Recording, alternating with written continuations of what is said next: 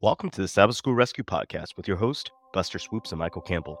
This week, in preparation for Sabbath November 4th, we look at Lesson 5 Excuses to Avoid Mission. Together, let's pick apart these excuses and turn them around in order to be fulfilling promises.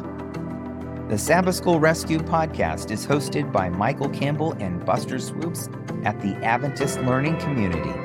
Together, we love learning and have 18 years of pastoral experience and now we have the privilege to dig deeper into the study. All right, here we are, lesson five of quarter four, Michael, and our memory text is Isaiah chapter 6, verse 8. It says, Also, I heard the voice of the Lord saying, Whom shall I send, and who will go for us? Then I said, Here I am, send me. Isn't that great? No excuses. Here I am, Lord, send me. Absolutely. I, you know, I think that's kind of the response God's hoping for is is He wants our uh, hopeful, willful response, a joyous response to go. Yes, and and I I love this because oftentimes we think God's going to pick us up out of uh, nothingness and just say, "Oh, go here, go there," but sometimes He's looking for us to say, "God, I'm willing, send me," and then He gives us direction as well. So this is a, a two-way relationship. It's not just one way. So here is Isaiah saying, Lord, I'm I'm ready whenever you are. And God uses them. And this week Sometimes we're going to be talking about surprising ways. Yes, in very surprising ways. So Michael, this week we're going to be talking a little bit about a gentleman by the name of Jonah. My wife had had a student by the name of Jonah. It's not him. Hello, how are you doing, sir? But this is this is actually an actual character in the Bible, actually person who who actually lived a long time ago. And so, Michael, tell us a little bit about Sunday's lesson, our excuses. right. So here we go. Yeah, Nahum talks about this, the prophecy about Nineveh, right? And so we have this description for us in Nahum chapter 3, excuse me, verses 1 through 4. and describes the city of blood, full of lies, full of plunder, never without victims. I mean, it's just absolutely terrible. yes. Yes, you it know, is. corpses laying around, and this is this description of Nineveh. And we we know from ancient descriptions from people study the ancient Near East, you know that that it was it was a gruesome city where people they love to conquer others, take their heads, post them on pikes around the city. So when it talks about a bloody city, it was literally a bloody city and just you know it's just kind of looking and saying you know, you know even you know we have wars going on right now right in, in Right. israel and and and we have uh, with with russia and ukraine and war is terrible but this is a particularly gruesome kind of city ethos uh, through which they are are living and it goes back these are ancient stories second kings is referred to here and the, the the king of assyria invaded the land and and so on, and and made the um, ancient Israelites captives, right? And so there's there's a lot of history that's going on that reminds us that you can see why in ancient the ancient Near East why the Israelites would have anybody would have good reason to fear Nineveh. They were just a, a bloodthirsty people. So when God calls them to mission, this is what I was saying, you know, sometimes God surprises us. Sometimes God sends us to the people that we're least likely to want to help. These are the people that, you know, they're just not only different from you, but these are the people that are mean. They're the bullies. They're not just beating people up, they're killing them in the most gruesome way possible. And God says, hey, I want you to go and share the gospel with these people. And you can see why that would strike fear in their hearts. And and and this is kind of I think this is a part of what, you know, sometimes God calls us to be uncomfortable when it comes to sharing and proclaiming the gospel that that sometimes we our initial reaction is one of fear. God calls us to share in some way, in some unexpected way, and then and, and initially like, well, why God? Why me? You know, why? Because because it, it actually feels a bit dangerous. It feels dangerous. Right. Yeah. And so that's that's what's going on uh, when it comes to excuses why we shouldn't share is is not just uncomfortable. It's it's it's directly this is a legitimate fear, right? This is this is hmm not kind of imagination. These guys are scary people.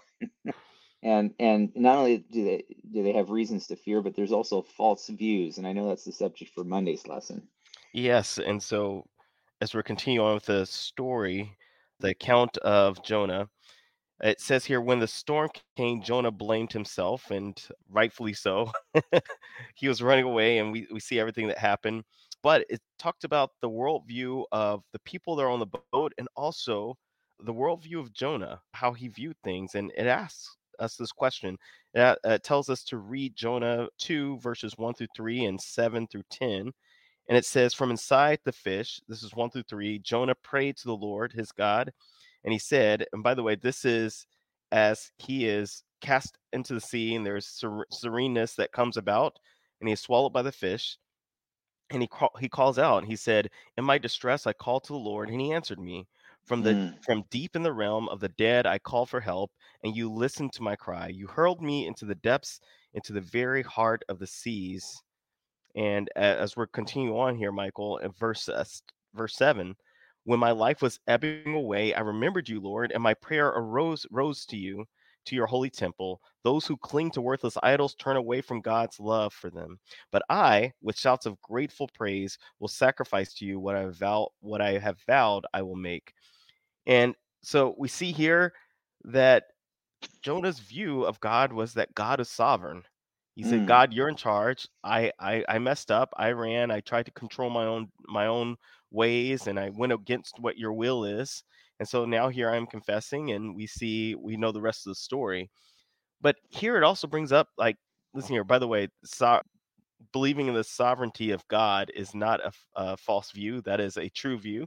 But some misunderstandings that we can have, and the lesson brings this up, is thinking that salvation lies in our hands, that we get to pick hmm and choose not only our salvation, but sometimes we get to pick and choose for others. Sometimes we want to say, oh, this person's lost because X, Y, or Z. Well, the good news is I'm not God, and the great news is I'm not God.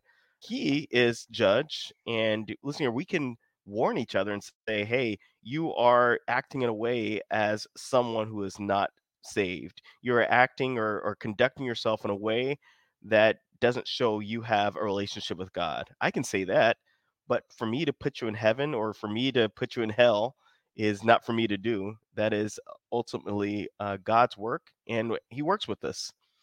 Uh, with that being said, there's another misunderstanding that sh- shares here. It says a misunderstanding that stops us from accepting God's call and believing, and that is, it says we make we have a savior mentality about mission. So we make it so that we are the ones who are the ones doing the saving. So we put a cape on. I think psychology calls it a God complex, narcissistic ways, whatever you might want to call it. I'm the only one that's good in my life. No, there's no one that is good except for one, and that is God Himself. And we have to realize that, take off the cape and put it where it actually belongs. And we have a Savior who actually never wore the cape, who was meek and lowly. And so, in all these things, we have to make sure that our understanding of who God is is not based or, or on anyone else's ways or thoughts, but is based on what God says about God. It's based off of what God reveals about himself and helping us to not impose or superimpose our will upon God's will and our ways hmm upon God's ways. And so we have to be careful with false views, but we also have to be careful with true views. And that's why we have the church, because iron hmm sharpens iron. And Michael, I might be running contrary to what God is sharing. And that's why I have a brother like you who says, Buster, actually, have you read this scripture? Let's read this together, let's study together so we can keep each other in line and on track. And so, Michael, that being said, tell us about our next excuse, which is inconvenience. Yeah, so th this is crazy, right? So this is where we have the description of Jonah, right? He's the reluctant one that's going, running away from God at first, and God has to take his attention and bring him back very dramatically with the the large sea creature, right? And so he finally is back in Nineveh where he didn't want to go. And the question the lesson's asking is is how did the people actually respond, right? So here's this description of him going into the city and by the way, verse two, I think it's really important, and, and says, actually, God came to Jonah a second time, but verse 2 go to the great city of Nineveh and proclaim it to the message I give you. And so, what is the message? The message of repentance, the message of God's Right. love for them, right? And and and and there, verse five, it says the Ninevites. This is the answer to the question. The Ninevites believed God, so believe God through the messenger, through through through Jonah.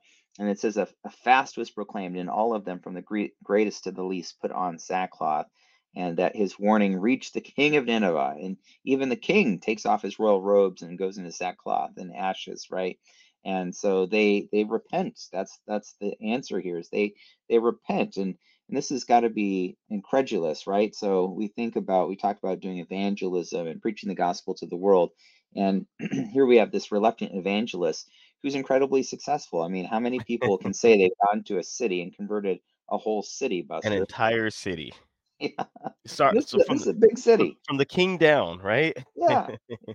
Incredible. Incredible. Like, talk about, you know, success in terms of actually having people literally respond and and and accept God's uh, grace and love and mercy and and everything else. So this is this is really uh, quite amazing. Sometimes we're reluctant evangelists, but if God's calling, the Spirit of God's moving in people's hearts, that uh, God will even work in spite of ourselves to make sure that that message is proclaimed. And here we have this beautiful story of the beautiful response, even even if the messenger himself was uh, reluctant and unwilling and that's that's beautiful. You know sometimes evangelism is inconvenient. That's what i think this is talking about here. Yes. i don't know why why why go? You know why go? It's not easy. It's not comfortable to go into uncomfortable situations to people that don't like you that want to have killed your ancestors and and really these mm-hmm. are there's long standing deep seated prejudices and yet here we have the story of where god worked in spite of that and i think that's the power of the gospel to change lives to work across cross cultural barriers even to people's enemies and you know we can think of it right now we've got wars going on and, and with all due respect i realize there's sensitivities this is not trying to make a political statement but but just imagine right now that someone from the palestinians or israel you can pick either Right. side and then you know like well look at all the history and all the hurt and pain and people that have been killed. Say god's calling me to be an evangelist to the other people whichever side it could go either way.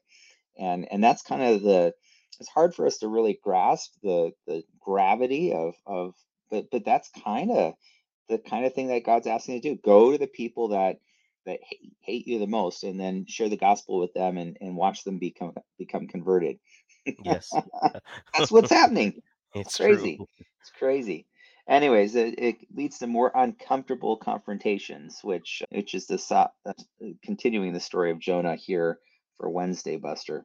Yeah, Michael, I, I'm going to continue on with the imagery you painted. Uh, You know, can we imagine? I'm just going to pick one of our greatest evangelists. By the way, they would never do this. What- In a matter of fact, I won't say a name. Let's just say one of our greatest evangelists, Adventist evangelists, came to the city of Dallas, but he can't stand the city of Dallas. But God told him to do evangelistic series, All right. and they do an evangelistic series, and 22,000 people decide to give their lives. And it, it, and and and and the afterwards the news is there and everyone's reporting and hey you uh, know, there's 22,000 people there's a revival that's happening here and the evangelist says I can't believe it these people don't deserve to be saved these are awful people how dare God X I knew he was going to do this I'm out of here and just flees and runs away because he's upset with all the the, the numbers coming in Hmm. let's be honest, uh, day and age where people reject the truth and some people still accept the truth. Evangelist is excited with one soul, let alone thousands and thousands, an entire city that comes to know Mhm. God. And so, Michael, I, I share that because here in Jonah chapter 4, verses 1 through 11, I'm not going to read the entire thing, but Jonah is hot, he's tired, and God makes a plant grow fast and it provides shade over Jonah. And then he sends a worm, and the worm chews it up and eats it. And I, I believe it eats the roots and it withers. And Jonah wakes up and he's so upset once again. And verse 9, but God said to Jonah, Is it right for you to be angry about the plant? It is, he said. I'm so angry, I wish I were dead. But the Lord said, You have been concerned about this plant, though you did not tend to it or make it grow. It sprang up overnight and died overnight. And should I and should I not have concern for the great city of Nineveh, in which there were uh, are more than 120,000 uh, 20 20,000 people who cannot tell their right hand from their left? And also many animals. So Mm, so in other words, you're you're you're upset about this plant that you didn't even plant. And here I am concerned about my people, my children who are created in my image, who have the Imago Dei, and there's 120,000 of them that were saved. So Jonah, please, and, and I, and I love how this ends because we don't know what Jonah says next. We don't know what Jonah thinks next, and I think that's intentional uh, because what do you think about it? Uh, how do I think about it when I see someone who might be considered an enemy who is saved, uh, someone who is reformed, who maybe has caused me harm or damage in the past?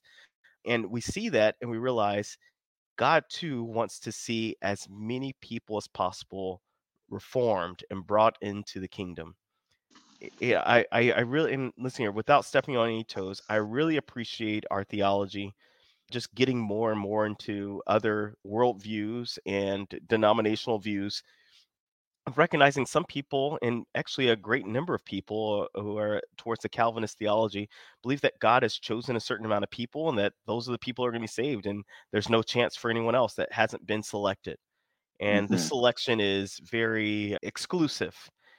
And we, as Adventists, believe the pre not only just priests of all believers, but we also believe that God is meant for not one person to be lost, but his choice.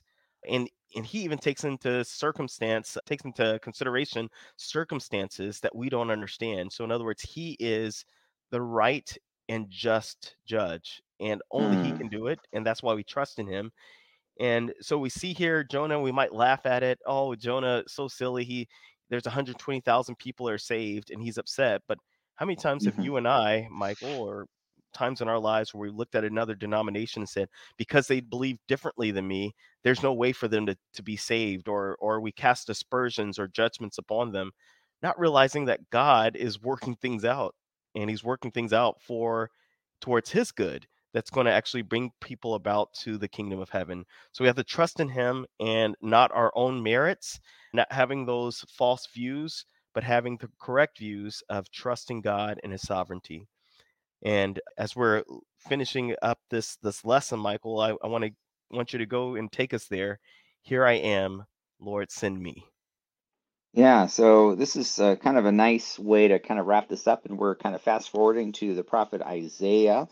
And uh, I think this is applicable for, you know, all times and places, right? That Yes. when God, when we experience so profound as the gospel and how it has changed our lives as disciples, as followers of our master, the, the initial reaction, I think, is is to want to go and share with others. You know, that's just Right. the you don't want other people to miss out on that incredible uh, blessing that that that act of grace that works in each of our hearts and lives and and so here we have the commissioning of Isaiah. This is early in his ministry uh, chapter 6 right? The it gives the framework the sixth year of King Uzziah when he died right?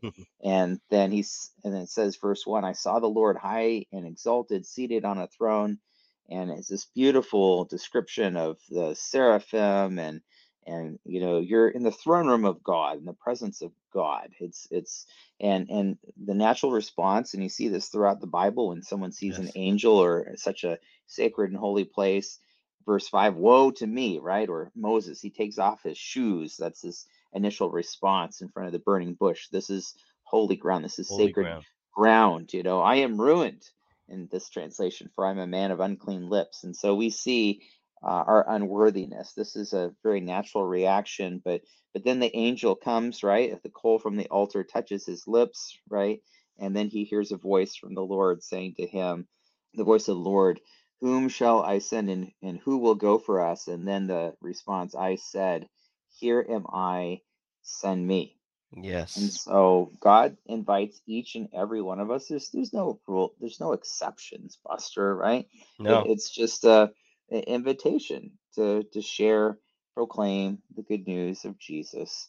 Here I am, send me. And that I think can be and, and should be, it, it has to be true for each and every one of us. God Absolutely. invites us, here am I, send me. And again, we don't know where that could be. You have to be careful sometimes, right? Like, William Miller, you know, he's feeling a sense of, of calling when he's studying the prophecies of Daniel and Revelation. Go tell the world, go tell the world this growing, gripping consciousness that is just uh, laying on his heart and then finally makes a deal with God. You know, well, God, if if if you have someone invite me to actually share, and he thinks he's on safe ground because no one's ever done that before. And and then as the story goes, that hardly had he made that deal with God, there was a knock on the door, and his nephew was there him to come share that weekend. His his father had asked him to to ask Uncle Bill, you know, come share with us what you've been learning from the prophecies, and and he's actually angry with God, like you know, Yeah. you know, God, why? and he goes, according to his daughter, storming out into the back behind into the woods and wrestles with God, and and we don't know what happened in those woods, but as Spalding, the historian, says, Miller went into that grove a farmer, but he came out a preacher and Mm. so God was able to use him. And I think that's true of all of us that really, honestly, at times we're reluctant. And yet, the gospel, Jesus is inviting each and every one of us to go and tell the world, Here am I, send me. You know, Michael, uh, last week, uh, one of our former students, Pastor Sampson, stayed over our house for a couple of uh, nights as he was uh, presenting. Nice. He was presenting Oh, at how fun. Southwestern. Oh, yes. And he he and I stayed up one night, uh, late night talking, and he said, "Can you imagine what it will be like to get to heaven?" And he's like, he's like, just imagine, like, he's like, we know it's not like this. He's like, but imagine there are pearly gates, and you're there at the pearly gates, and it's like, okay, what what, what qualifies you getting in? And he, and and he's like, he's like, you go through all your accolades. He's like, yeah, none of those, none of those are good enough. He's like, what's actually good enough is redeemed by the blood of the lamb, right? Mm. But along with that comes this thing that we're going to receive, which is a crown, and we're going to receive stars on those crown. And can you imagine that he's looking at it and he's like, "You don't have one star on the crown? Like you didn't witness one time? You didn't live your life in a way that drew people to Christ one time?" Now, by the way, I believe that we're going to have we're going to have stars we didn't even know about. I think there's going to be times where we gave mission uh, money, Michael, where we donated money for a mission trip, and I think it's going to be accounted towards righteousness towards us, and people are going to be saved as a result of that. And I think God's going to give us credit for that. But I also think that that is passive, but I also think active. In active living, people are watching us. People are waiting for us to witness and waiting for us to be his witnesses and not just to receive the stars, but to share the gospel story because it's that's the thing that will transform lives. And with that with that being said, please, audience, live out your life in living the gospel out so that people are compelled to have a relationship with Jesus Christ. So cool. And I love that. And by the way, Samson, if you're listening, a little shout out. We love you. So glad to hear you're dreaming about the gospel and sharing Jesus. Love to Amen. hear from our former students. And and that's what it's all about is relationships and falling in love with Jesus more and more and just wanting to share them. And, that will be a just a great day at those pearly gates when we we all are there. And yeah, I think I, I'm with you, Buster. I think we will be surprised. Like, you know, just that act of kindness maybe was what someone needed, that just little bit extra to kind of keep them on the path to the kingdom. So, whatever it might be, just remember God's inviting you today to to go and share and and just waiting for that response. Here am I, send me. And with that, Adventist mission, that's what it's all about is sharing Jesus. So, until next week, thanks for listening to the Sabbath School Rescue Podcast. And this is Soup And swoops, signing signing out. out. As we wrap up, we want to give a shout out to our sponsor, the Adventist Learning Community, a ministry of the North American Division of Seventh day Adventists. You can join us each week by subscribing on Spotify, iTunes, wherever you like to listen to podcasts. Also, make sure you share it with as many people as possible. And be sure to give us feedback by rating our podcast and go to our website, sabbathschoolrescue.org, for each weekly episode.